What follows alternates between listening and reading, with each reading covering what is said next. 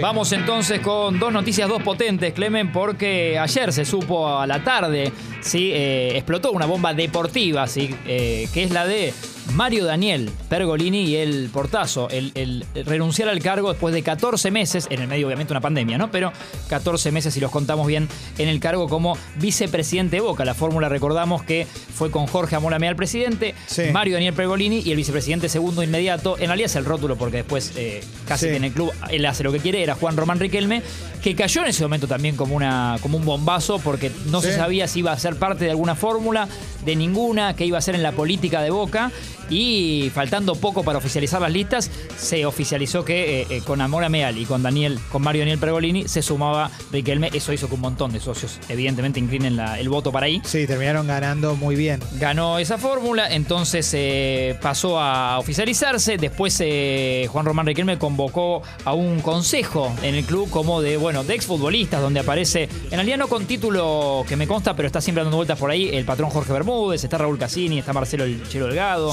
amigos de él también, además de. Eh, sí, sería el entorno de Román, un poco, pero que él los pone entendiendo que van a sumarle al club. El tema es que Pergolini ya había deslizado más de una vez en su programa, hasta creo que lo dijo, y después trató algunas de desmentirlo, de decir que por ahí el periodismo inventaba esto, pero que estaba incómodo, que no, no terminaba de sentir su eh, de por ahí las ideas que tenía o quería llevar a cabo la comunicación del club, eh, ya sea con canal de YouTube, que hace poco digo estrenaron el programa oficial de Boca, te muestran los entrenamientos por dentro, un montón de cosas tipo casi que reality, o cosas que él quería comunicar, eh, no tenía para mí la, cintura, la libertad que, de moverse como él quería, como él lo hizo toda su carrera. Bueno, acá evidentemente se encontró, como Tinelli en su momento con Chiquita y la AFA. Sí. Yo creo que es un caso, puedo poner el paralelismo, Pergolini con Riquelme en Boca encontró algo parecido, como, no digo que la relación era mala, pero evidentemente no, no lo dejaban moverse con la soltura que lo hizo toda su carrera en su, en su especialidad. quería poner camaritas. No sé bien qué quería hacer, sí que, que, tenía ideas para la comunicación y cosas evidentemente modernas, que el mundo Boca no lo dejó o, no le dio la, eso, la, soltura para hacerlo. Ya sea Meal, ya sea el Consejo de Fútbol con el que tenía diferencias. Ayer al mediodía fue la última, parece como la que termina de, hacer que Pergolini se vaya. Eh, él dijo que es indeclinable porque trataron, entiendo que ayer a la tarde-noche, de convencerlo. A Meal decirle, Mario, pensalo. Parece que no, que, la decisión está totalmente tomada eh, y, y, Pergolini deja este cargo en el que nunca terminó de... Él le había dicho que bueno, tenemos, lo podemos de paso como revivir si quieren en el podcast que hacemos con Papu. Una de las charlas fue Mario Pergolini. Muy buena esa charla. Hablamos ¿eh? con, eh, eh, para mí, re habló del Indio Solari, cómo presenta a Riquelme al Indio Solari. Y habló también de él en el fútbol. y cuenta esto de que él decía, no, no, Román, como yo sé que a la hora de traer un jugador o lo que sea, yo me siento con él y aprendo contaba Pergolini. No es, que él estaba para la parte de fútbol. Con una humildad inusitada para Mario, vamos a decirlo. Sí, sí, sí, sí. Por eso recomiendo el capítulo, porque es una charla, parece que de tres amigos.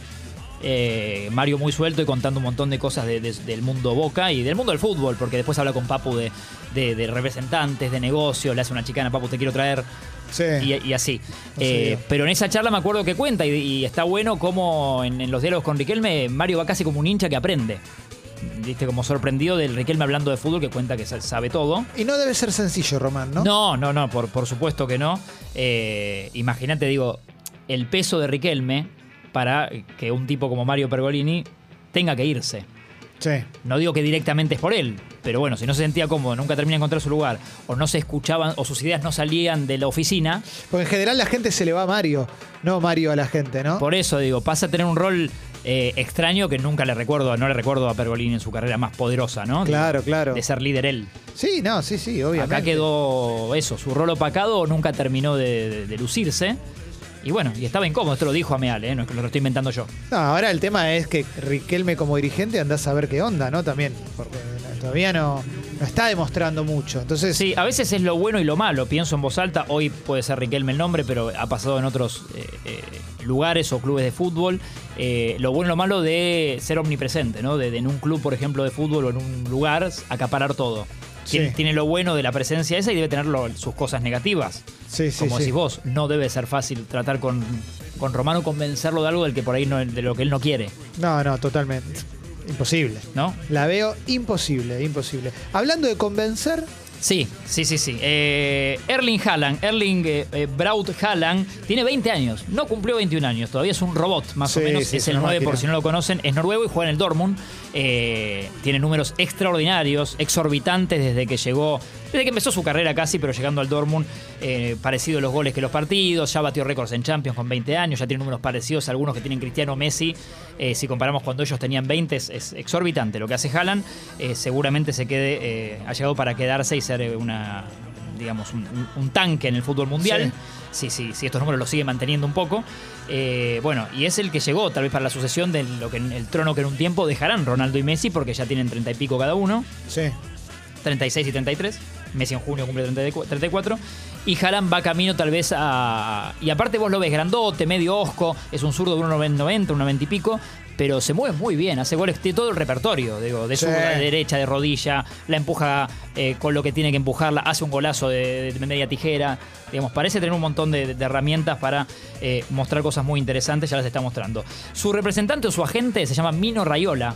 Gran nombre que puede entrar porque hablamos al principio, podés usarlo como seudónimo de algo. Gran abrazo a Mino Rayola. Mino eh. Rayola, muy conocido en el mundo del fútbol, agente que además, el dato no es menor, es amigo de Joan Laporta, del nuevo viejo presidente del Barça. O sea, todo está dado, ¿no? Todo está dado. Esta mañana estamos contando todo esto porque llegaron al aeropuerto de Barcelona, al Prat, eh, para reunirse más tarde con Laporta, Mino Rayola y Alf Inge Haaland, el papá Sí. de Erling Haaland, el papá de la bestia, eh, que fue futbolista, que hemos contado acá la historia que Roy Keane le arruina la carrera. Sí, sí, sí. Eh, una cosa de cobrarse venganza. Monstruoso, sí. Y aparte de ser el papá de, es el representante de su hijo. Papá y representante. Qué revancha le dio la vida de alguna manera, ¿no? Sí, sí, sí, porque se retira joven como futbolista, porque eso, por una, una lesión tremenda que le propina a Roy King vengándose, eh, lo deja totalmente afuera de las canchas. Eh, pasó por el City, pasó por. No hizo tanto ruido como jugador, pero bueno, termina dejando la carrera antes de tiempo Sí. porque no se compuso de las lesiones. Y hoy representa a su hijo, que es esta eminente. Bueno, ya llegó esta joya que, que está en el fútbol de hoy. Y se reunirán con el Barcelona porque eh, parece que pasó a segundo plano lo del Kun Agüero, que en un momento era, era, podía venirse, ya estaría descartado. Bueno, Ronald Koeman lo descartó, dijo hace unos dos días que, que Kun Agüero no lo veía. Y como inversión te conviene más Haaland. Y apuntan a alguien más joven, sí, de- de- con más mucho valor, más valor de mercado y también presente, porque Sí. Haaland, eh, el Dortmund lo trajo y al día siguiente ya estaba jugando y ya estaba haciendo tre- tres goles. Sí, sí, sí, sí, sí. Eh, así que, bueno, el, el bombazo de esta mañana en las fiestas del jueves es que eh, se están reuniendo padre de Haaland y Joan Laporta para ver si Haaland recala en el Barcelona. Gracias, Martín. Por favor. Gran persona, ¿eh? No, vos también. No, no dejes que te digan lo contrario. No, no. Gracias, Tincho.